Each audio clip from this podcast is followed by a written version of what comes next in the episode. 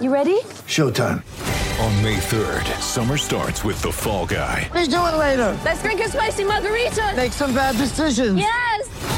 Audiences are falling in love with the most entertaining film of the year. Fall guy. Fall Guy. Fall guy. That's what the poster said. See Ryan Gosling and Emily Blunt in the movie critics say exists to make you happy. Trying to make it out? Nope. Because I don't either. It's not what I'm into right now. What are you into? Talking. Yeah. The Fall Guy. Only in theaters May 3rd. Rated PG-13. Hey everybody, welcome back to New Orleans. We are down here by the modern Mississippi for the playoff drive brought to you by Byers Auto. This is the uh, Hilton River Walk. The Buckeyes will be here shortly as they travel down from Columbus to New Orleans. This is the team hotel uh, for the Buckeyes. The Sugar Bowl is tomorrow night. It's finally here. Uh, you know, last test is done. Ohio State's getting ready to get on that plane, and that roster will be locked in. Uh, both teams will be complete with their COVID testing. That availability report will be out tomorrow, but it does certainly seem like Ohio State is going to be uh, near full strength. Uh, the Big Ten changed those rules that might uh, have opened the door for several guys to return for the Buckeyes, uh, probably starting with Chris Olave uh, and Baron Browning, but we'll see closer to kickoff. But uh, certainly is trending towards Ohio State getting pretty close to full power to play a team where they need to be. Yeah, the coaches uh, head confer- the head coaches press conference this morning. Ryan Day said it's a floating target this year as far as 100% availability, and it really is. They just don't know from today to tomorrow when it's going to happen. That's why you're not going to see that availability report till two hours before the game uh, tomorrow night.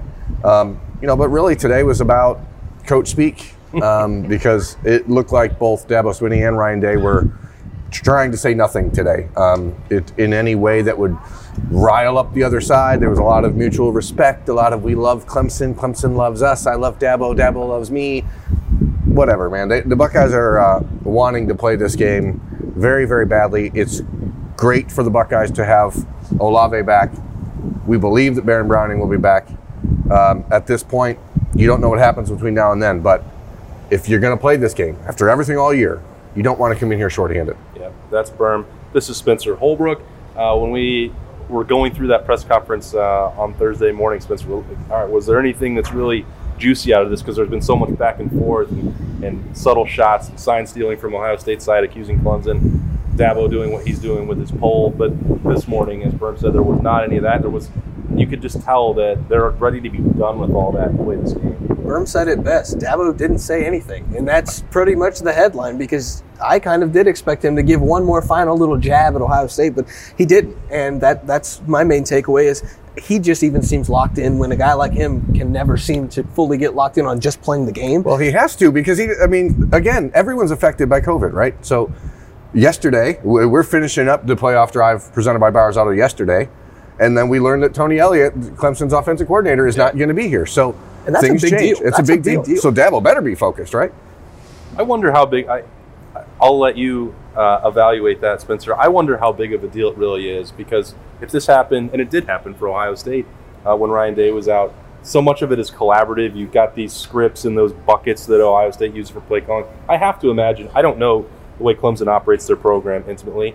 I, I know that Dabo's not that hands-on as a play caller. Uh, certainly not compared to Ryan Day. So maybe it's a bigger deal for Clemson than it would be for Ohio State. Uh, I don't know. I just have to assume that over the last two weeks, they had already done so much heavy lifting. Like we're going to call this in this situation. Uh, I know that there's also a rhythm to being a play caller and in adjustments. Maybe from that perspective, it's more. I, I, I'm, I'm having a hard time, I guess, figuring out how much significance to put on it. the way I look at it is Ohio State had Kevin Wilson to fall back on, who is a very experienced, well respected play caller, has done it at every level and has done it very well at multiple programs. He was able to step in and basically take over for Ryan Day and do exactly what he does. Right. And I'm not saying Brandon Streeter is is not that, but he just isn't that. And you know, he's a former Clemson quarterback. He he knows their offense just as good as Tony, just as well as Tony Elliott does, I'm sure. But at the same time, he's not a Kevin Wilson. You're not going from Ryan Day to Kevin Wilson. You're going from a very experienced play caller and a top head coaching candidate in the country to a quarterbacks coach that really we haven't seen call plays before. So I think where Ohio State had the rhythm down, and Kevin Wilson was able to keep Ryan Day's pace and rhythm in the play calling. I wonder if that affects Clemson. I'm not saying it will, but Yeah. that's interesting. and that's definitely the word for it. We don't know how that's going to play out for Clemson. Um, it, it goes without saying that they would not have signed up to do this Right. in that game. That's the way 2020 works. they also have a veteran quarterback who's won what 34 games. He knows the offense inside out. I, I think you know that's a that's a different beast as well. That, that Trevor Lawrence probably doesn't need uh, Elliott to hold his hands. Right. I mean, it, it, Trevor Lawrence is 34 of 35 in his career as a starting quarterback at Clemson. He knows the offense, as you said, in and out. It doesn't. It certainly affects other guys, maybe, and I. Uh, it's not like Trevor Lawrence is calling plays for Clemson, but he will have the ability to check in and out of things based on what he sees, and he's obviously good enough to be able to handle that. I think. I, I don't disagree at all with what Spencer said. In fact, you made a very really good point about Kevin Wilson is is someone that's done it for decades.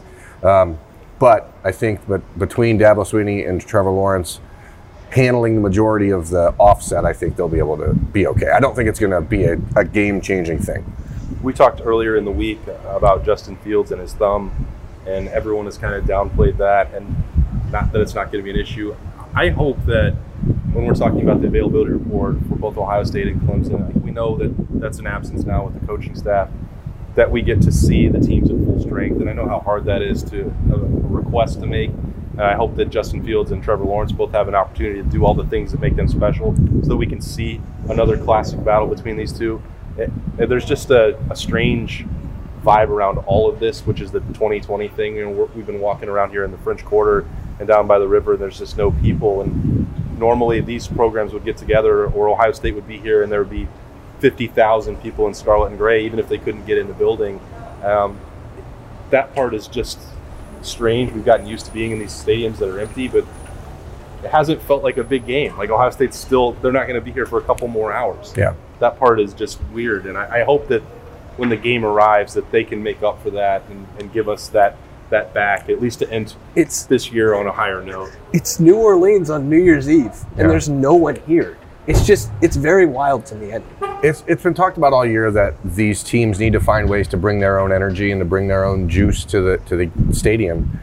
And if Ohio State versus Clemson doesn't get the juice going for the Buckeyes, then there is really no hope that they're going to get it. I think. Yeah. I mean, this is again, as we mentioned yesterday, almost ad nauseum.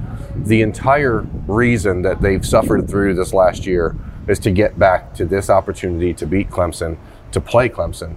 And yeah, absolutely. If either one of these teams isn't full strength, it's going to kind of feel like we got shorted, um, you know, from a just like what could have been perspective. But uh, I don't think the Buckeyes are in a position right now where they're worried about it. I think that they feel pretty good about what they're doing. We've got some insight into who's coming, who's not. Seems like things are going to be pretty pretty good. Who's uh, who's the difference maker for you tomorrow night, Spencer? I think it's Haskell Garrett. I'm gonna go. I'm gonna go right to the All American himself. He, when you talk about trying to stop a running quarterback, it starts with keeping him in the pocket. And when you talk about trying to stop a dynamic running back that has broken ACC record after ACC record, it starts in the middle. And I think he affects the game in so many ways where he can get the quarterback on the ground in the passing game. Trevor Lawrence is not an easy quarterback to bring down. He can stuff the run against anybody. I would take him against anybody in the middle of a defense. And he frees up guys on the outside like Jonathan Cooper and Tyreke Smith to get to the quarterback. I think he affects the game in so many different ways. He's so powerful, so strong. If he's successful, I think Ohio State can keep Clemson's offense at least uh, you know under wraps a little bit. And I think I think that's the key. If he's blocked well, then then Ohio State I think is really going to struggle. Birm? I mean, outside of the obvious. Yes. I mean, obviously, rule, number one. I mean, Justin Fields can't play like he did against Northwestern if the Buckeyes want to win. So that's I think goes without saying.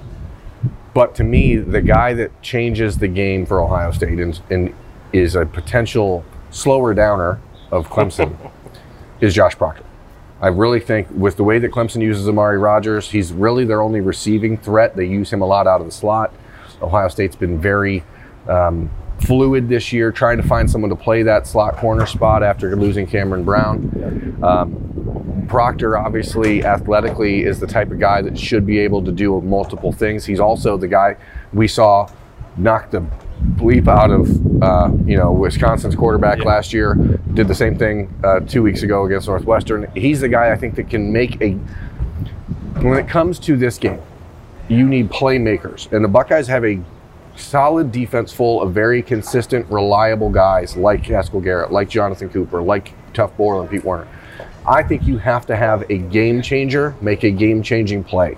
And Josh Proctor, to me, is the game changer in the back half of the Buckeyes defense. And I, whether it's an interception, whether it's knocking someone out of the game, whether it's whatever, I think that Josh Proctor is the guy that can deliver a momentum swing one way or the other. Yeah. Because he's also the guy that could very easily slip and fall and let Trevor run, run for a 67 yard touchdown. Yeah, I think that this is a game. You know that I would have uh, gladly talked about Josh Proctor uh, a lot more, but I did that with uh, Zach Bourne from his boat on Buckeye Q uh, on Thursday morning.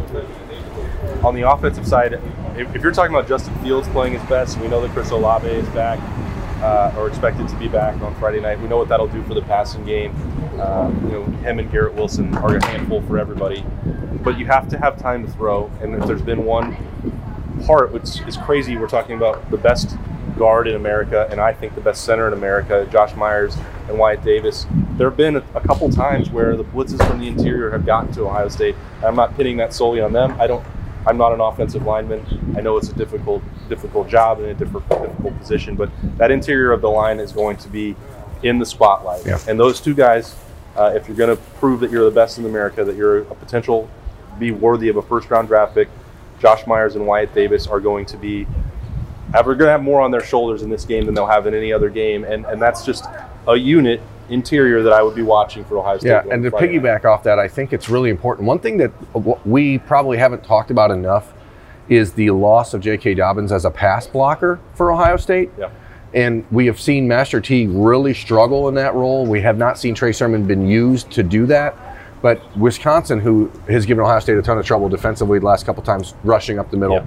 Clemson did the same thing. They're going to blitz in the middle of the defense. They don't really spend. You don't get to Justin Fields on the edge because he will outrun you. Getting to him straight up the middle is the is the key. And I think that it's an important piece that we haven't really talked about. The Buckeyes running backs are going to need to be able to step up and fill a hole.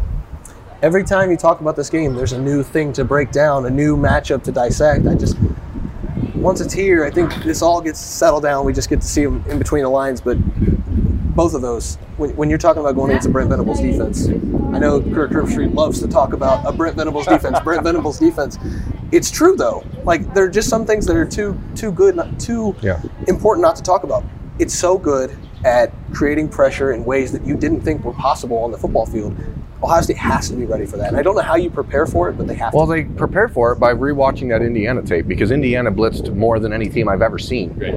And you you have to be able to go back to that and look at it and say, okay, how did we fix this? How do we uh, you know adjust to this in the second half? Because the Buckeyes got a lot better against that in the second half. The offense struggled because I wonder just if didn't. I wonder if Ohio State watched any of the. This is kind of a different way to look at. it. I wonder if they watched any of the Boston College Clemson game because they do. Jeff Hafley does a lot of things similar to what Kerry Coombs does, and they I bet had they did. I would yeah, bet a lot of they had they, they had a lot of success. I would also wager significantly that Jeff Hafley has been uh, on the phone potentially over the See, last and that, couple weeks. that's important because Jeff Hafley's defense knows what to do against Clemson, and and know also or I want to say this though, they still gave up forty some points. Sure. no, but in that first half, like they looked very good. Yes, and obviously talent uh, between Clemson and Boston College is so wide that you knew that they were eventually going to, you know, pass them in that game. But Jeff Hafley, much like Ryan Day, much like Kevin Wilson, much like every other guy that's going to be in this building, has been dreaming about getting a chance to go against Clemson again. And I know he's been on the phone with Ryan Davis. Yeah, um, we've reached uh, the point of playoff drive, uh, a full week where we're now talking about Boston College. So that tells me I got us there. it's time to wrap it up. This has been the latest playoff drive brought to you by Barzar. That's Spencer Holbrook, Jeremy Birmingham. I'm Austin Ward. It's one more day away.